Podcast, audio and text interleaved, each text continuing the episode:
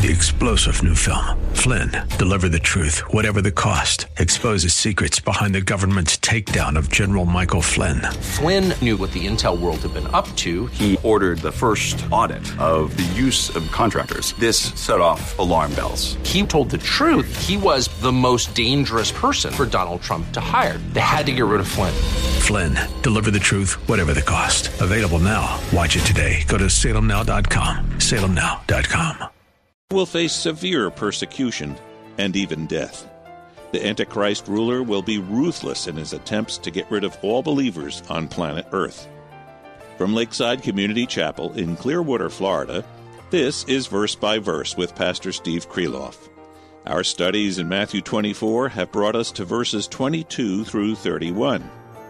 Today, Pastor Steve begins a three part message entitled The Supreme Sign of Christ's Return.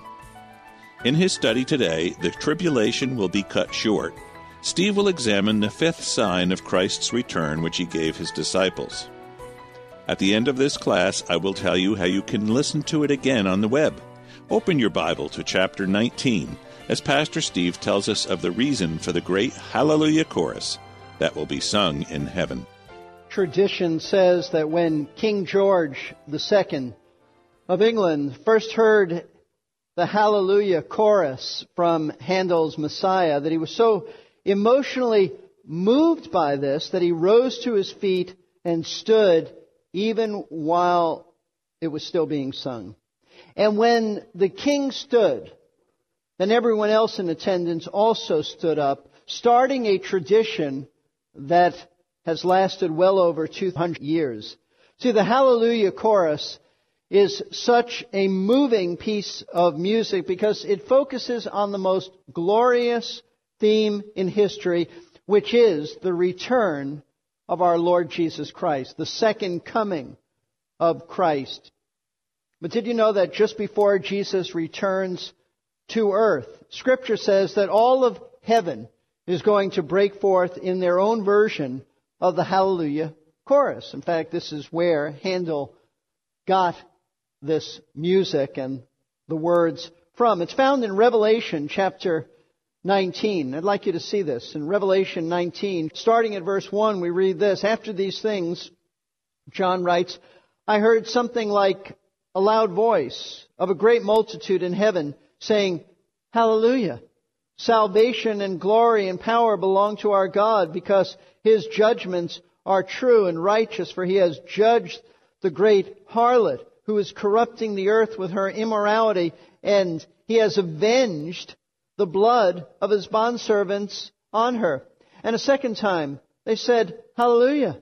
Her smoke rises up forever and ever. And the 24 elders and the four living creatures fell down and worshiped God who sits on the throne saying, Amen, Hallelujah. And a voice came from the throne saying, Give praise to our God, all you his bondservants, you who fear him, the small and the great. Then I heard something like the voice of a great multitude, and like the sound of many waters, and like the sound of mighty peals of thunder, saying, Hallelujah, for the Lord our God, the Almighty, reigns. We read here that at the end of the time of the tribulation, both the holy angels and all the redeemed in heaven are going to break forth into shouts of hallelujah. Hallelujah means praise the Lord. So they are praising the Lord. And why are they praising the Lord? They are praising the Lord because they are rejoicing at the defeat of Antichrist's wicked system here called the harlot. Knowing that this means that Jesus Christ will soon be returning to earth. And that's why we read this passage that I read to you a few minutes ago from Revelation 19 verses 11 through 16, that Christ is coming. He is the Lord of Lords. He is the King of Kings. And they know that this is about to happen. You see, by giving forth their own hallelujah chorus, heaven is celebrating the return of, of Christ to the earth because this is the moment that history has been moving towards for all of eternity. However, the Bible teaches that before the celebration in heaven begins, the earth is going to experience the worst of all times, known as the tribulation period. As you already know, one of the primary places in Scripture where this is taught is Matthew 24. So let's turn there. Matthew chapter 24. Now, for the last few weeks, we've been studying this 24th chapter of Matthew, and we have been discovering that in response to a request made by the Lord's disciples, asking him for a sign that would indicate when he was about to initiate his kingdom on earth, Jesus gave them not one sign, but several signs. They asked for one sign, he gave them several signs. As we've already noted, these signs are also called birth pangs. Verse 8 tells us that because they are like the labor pains of a woman, a pregnant woman, as they will increase in frequency, in intensity, in duration as the birth of the kingdom draws closer. Now, up to this point, we've examined four of these signs or these birth pains. Jesus defined them as an increase in the following events or the following things happening. This is at the beginning of the tribulation period. There will be an increase in counterfeit messiahs who will deceive and mislead many people. Many false Christs saying, I'm the Messiah.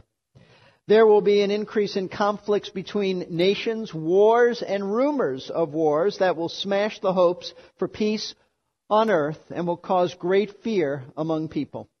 There will be an increase in calamities on the earth in the form of devastating natural disasters, earthquakes and plagues and terrors and famines. There will also be at the midway point of the tribulation period an increase and an intensifying of contempt for believers in Christ. Verse 9 tells us that there will be a very well organized, worldwide, government sponsored persecution that will result in the death of many Christians. It will be ordered by the one world ruler, known as the Antichrist, also known as the beast, known as the man of lawlessness, known as the son of perdition.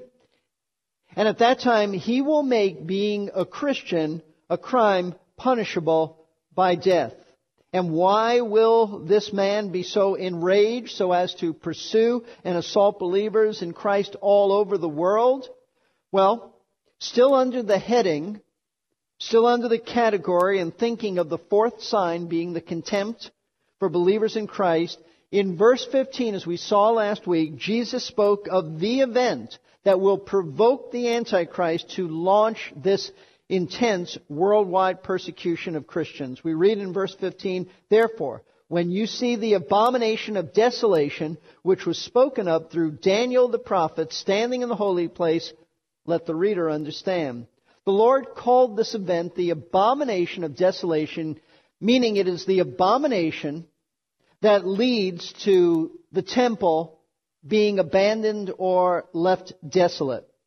Because Antichrist is going to do something so detestable, so abominable, so repulsive both to God and to the Jewish people that it will cause the Jewish nation to abandon their own temple in Jerusalem so that it becomes desolate. They'll not be there. It's theirs, but they'll not be there. Now, according to what Paul teaches in 2 Thessalonians chapter 2 verses 3 and 4 and we already looked at this last week. I'm just reminding you and also explaining to those who were not here. This abominable act is defined by Paul as Antichrist, this man of lawlessness, at the midway point of the tribulation period, three and a half years into it, this man is going to sit down in the temple in Jerusalem declare himself to be deity. He'll say that he's God, and he will demand to be worshipped by all. And according to the book of Revelation, the majority of people on this planet will worship him. They will be deceived into thinking he's deity.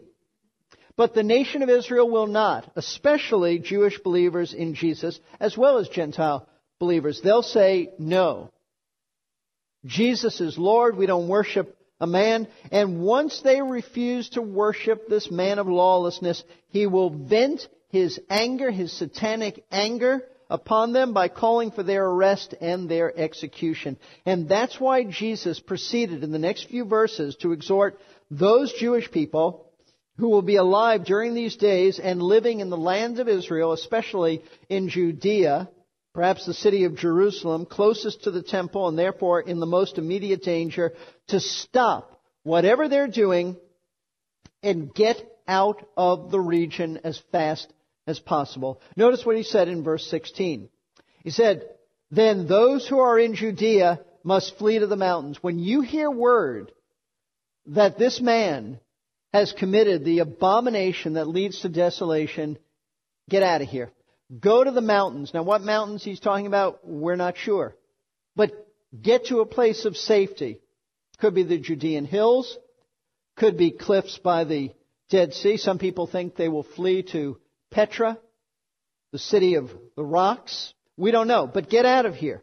He says in verse 17, whoever is on the housetop must not go down to get the things that are in his house. If you hear about this abomination and you are relaxing on your rooftop, the houses were flat in Israel, then don't even go down to your house. Don't take the time to go back into your house. Get out of there as quickly as possible. Your life is in danger. He says in verse 18, whoever is in the field must not turn back to get his cloak. If word reaches you that this has happened and you happen to be working in your field, on your farm, then don't even take the time to get your coat. Run as fast as you can. Run for your life. He says in verses 19 and 20, the woes for those who are pregnant, those who are nursing in those days because they can't move as quickly as others. And he said, pray that it won't be. The flight won't be in the winter. That would slow you down with the winter rains and on the Sabbath because that'll slow you down as well. Some ultra Orthodox Jewish people will forbid you from getting out and some of them will not travel at all themselves. And then he says in verse 21, the reason you need to make such haste is because for then there will be a great tribulation such as has not occurred since the beginning of the world until now, nor ever will be.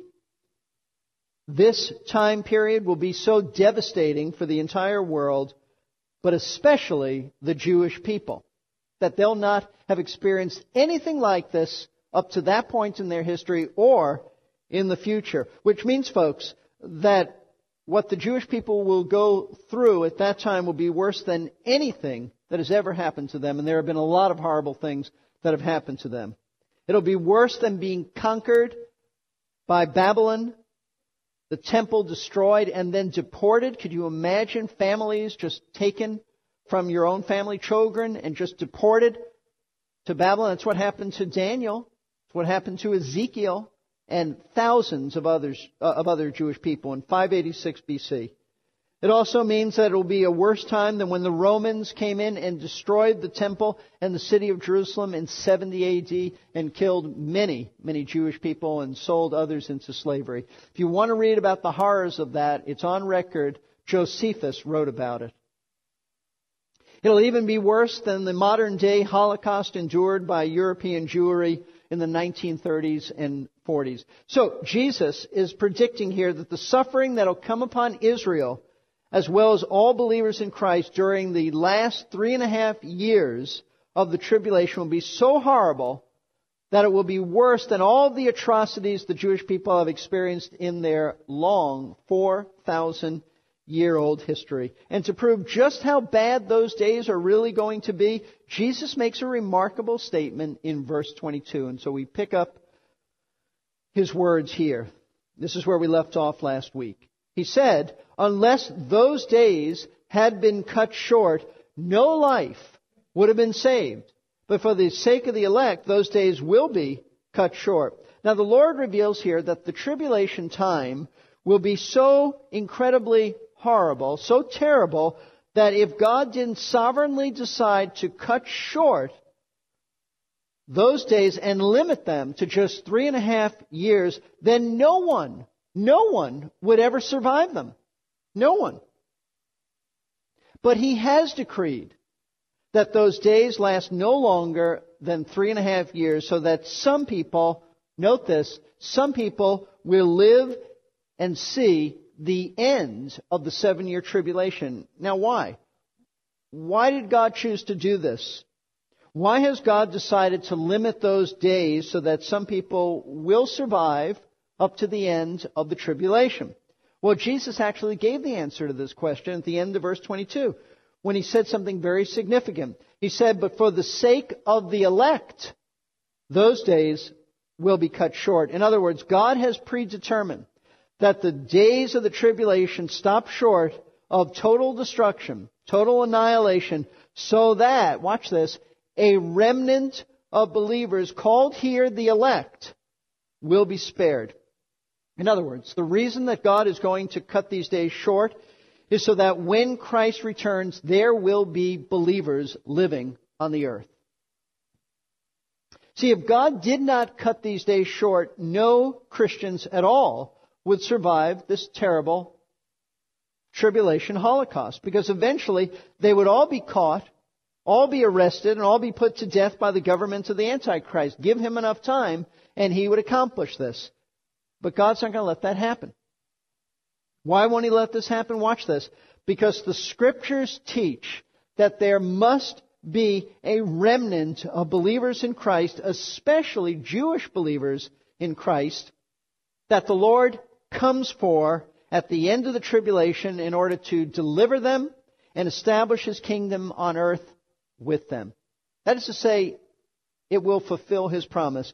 You see, the scriptures tell us, the Old Testament scriptures promise that regardless of what happens in world events, the Jewish people are going to survive. No other people group has ever survived like they have. But they will survive to the end. And they will be, at the end of days, given a kingdom on earth that was promised to them. I'd like you to see some of the passages that teach this. In Jeremiah chapter 30, Jeremiah says, speaking of these days, he says in verse 7 of Jeremiah 30, Alas, for that day is great, there is none like it. What day are you talking about, Jeremiah? He said, And it is the time of Jacob's distress or trouble. That's another name. That's an Old Testament name for the tribulation. He said, The day is terrible. It is the time of Jacob's trouble, Jacob's distress. But notice what he says at the end. But he will be saved from it. Israel will be saved even though distress is coming upon them. Then again, in chapter 31, this is great news. Chapter 31 of Jeremiah, look at verse 33 and following. But this is the covenant, God says, which I will make with the house of Israel after those days. What days? Days of the tribulation. Jacob's distress, declares the Lord. I will put, notice this, my law within them, and on their heart I will write it, and I will be their God, and they shall be my people. What is he talking about? The same thing that's happened to us if you know Christ. This is called regeneration. He's going to give them a new nature, a new heart. I'll put it within them. They'll be my people. I'll be their God. This is conversion. Notice verse 34, they will not teach again. Each man his neighbor and each man his brother saying, know the Lord, for they'll all know me, from the least of them to the greatest of them. God is saying, no more need to evangelize. They'll all be evangelized. The nation will know me. He says at the end of verse 34, For I will forgive their iniquity, and their sin I will remember no more. This is salvation. This is the new covenants of salvation. What you and I have entered into as believers in Christ today, the salvation, that's what Israel will experience. He goes on to say in verse 35, Thus says the Lord who gives the sun for light by day and the fixed order of the moon and the stars for light by night, who stirs up the sea so its waves roar. The Lord of hosts is his name. If this fixed order departs from me, declares the Lord, then the offspring of Israel also will cease. They'll cease from being a nation before me forever. Thus says the Lord, if the heavens above can be measured, and the foundation of the earth searched out below, which he means it can't be, then I will also cast off all the offspring of Israel for all that they have done, declares the Lord. What he's talking about is the impossibility of this happening. Now, regardless of the ranting and ravings of the man who is the president of the nation of Iran today, Israel will never be destroyed. Never be destroyed. God just won't let that happen. Now, she may be and she will be, and she has been severely attacked. She has and she will continue to endure many casualties. But Israel's population, we're told, will never be completely destroyed because God has promised to preserve the Jewish people and to bring them ultimately to faith in their Messiah so that they will receive, as we have, the new covenant blessings of salvation in Christ. That is precisely the point that Paul makes in Romans chapter 11. He is dealing with God's faithfulness to Israel. And this is very important. I want you to see this. Romans chapter 11. Notice what Paul says. Now, back in Paul's day, there were people just like in our day saying God is through with Israel. They had their chance. They rejected their Messiah. He's cast them aside permanently. There's no way he's ever going to restore them. They're no longer his people. Instead, he has replaced Israel with the church. And they would say the church is now Israel. Folks, that's not what Paul teaches. Paul says in Romans 11 verse 1, I say then, God has not rejected his people, has he? May it never be. Now, much of Christendom says, yes, he has. We side with the Apostle Paul. He said, may it never be. And here's his, his defense. He said, if God has rejected Israel, then what am I doing here? For I too am an Israelite, a descendant of Abraham, of the tribe of Benjamin. If, his point is this, if God has rejected Israel because they rejected Christ, then why am I a believer? Because I have been the greatest Christ rejecter of them all. He goes on to say, God has not rejected his people whom he foreknew. Or do you not know what the scripture says in the passage about Elijah, how he pleads with God against Israel? He said, Do you not understand what happened in Elijah's day? Well, he'll tell us in verse 3. Here's what Elijah said. Elijah said, Lord, they've killed your prophets, they've torn down your altars, and I alone am left, and they are seeking my life.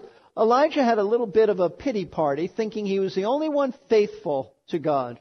The whole nation had turned against God, and he was the only one left. And, and we understand why Elijah would, would feel that way. He lived in a day of apostasy. From his perspective, everybody had forsaken the true God for Baal. But notice God's response.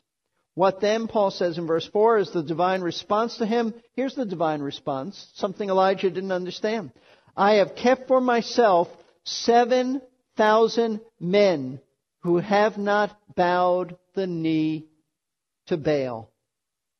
Elijah, you're off by 7,000 people. You're off. And one. 7,001. You're the one.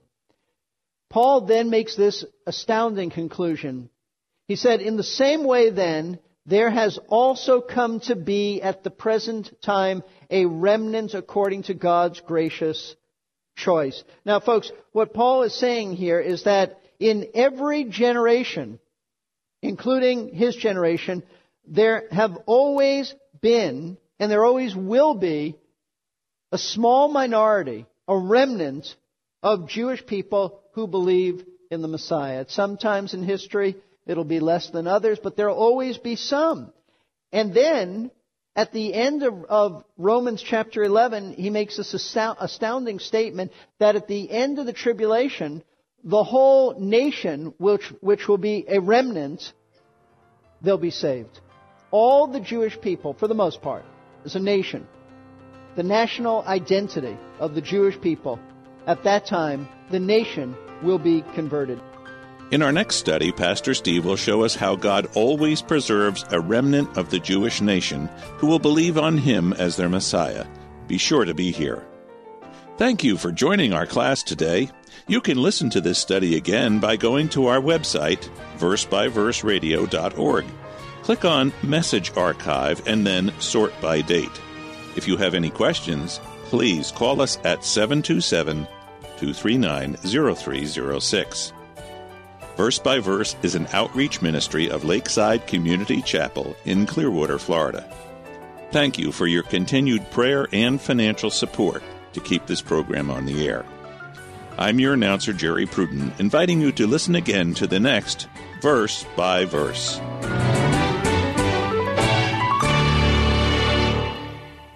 You've been listening to Verse by Verse, sponsored by Verse by Verse Ministries. This program was pre recorded. To learn more, including how to donate to this ministry, visit versebyverseradio.org. That's versebyverseradio.org. Hey, it's Andrew Southwick for Faith Talk 570 and 910 and online at letstalkfaith.com.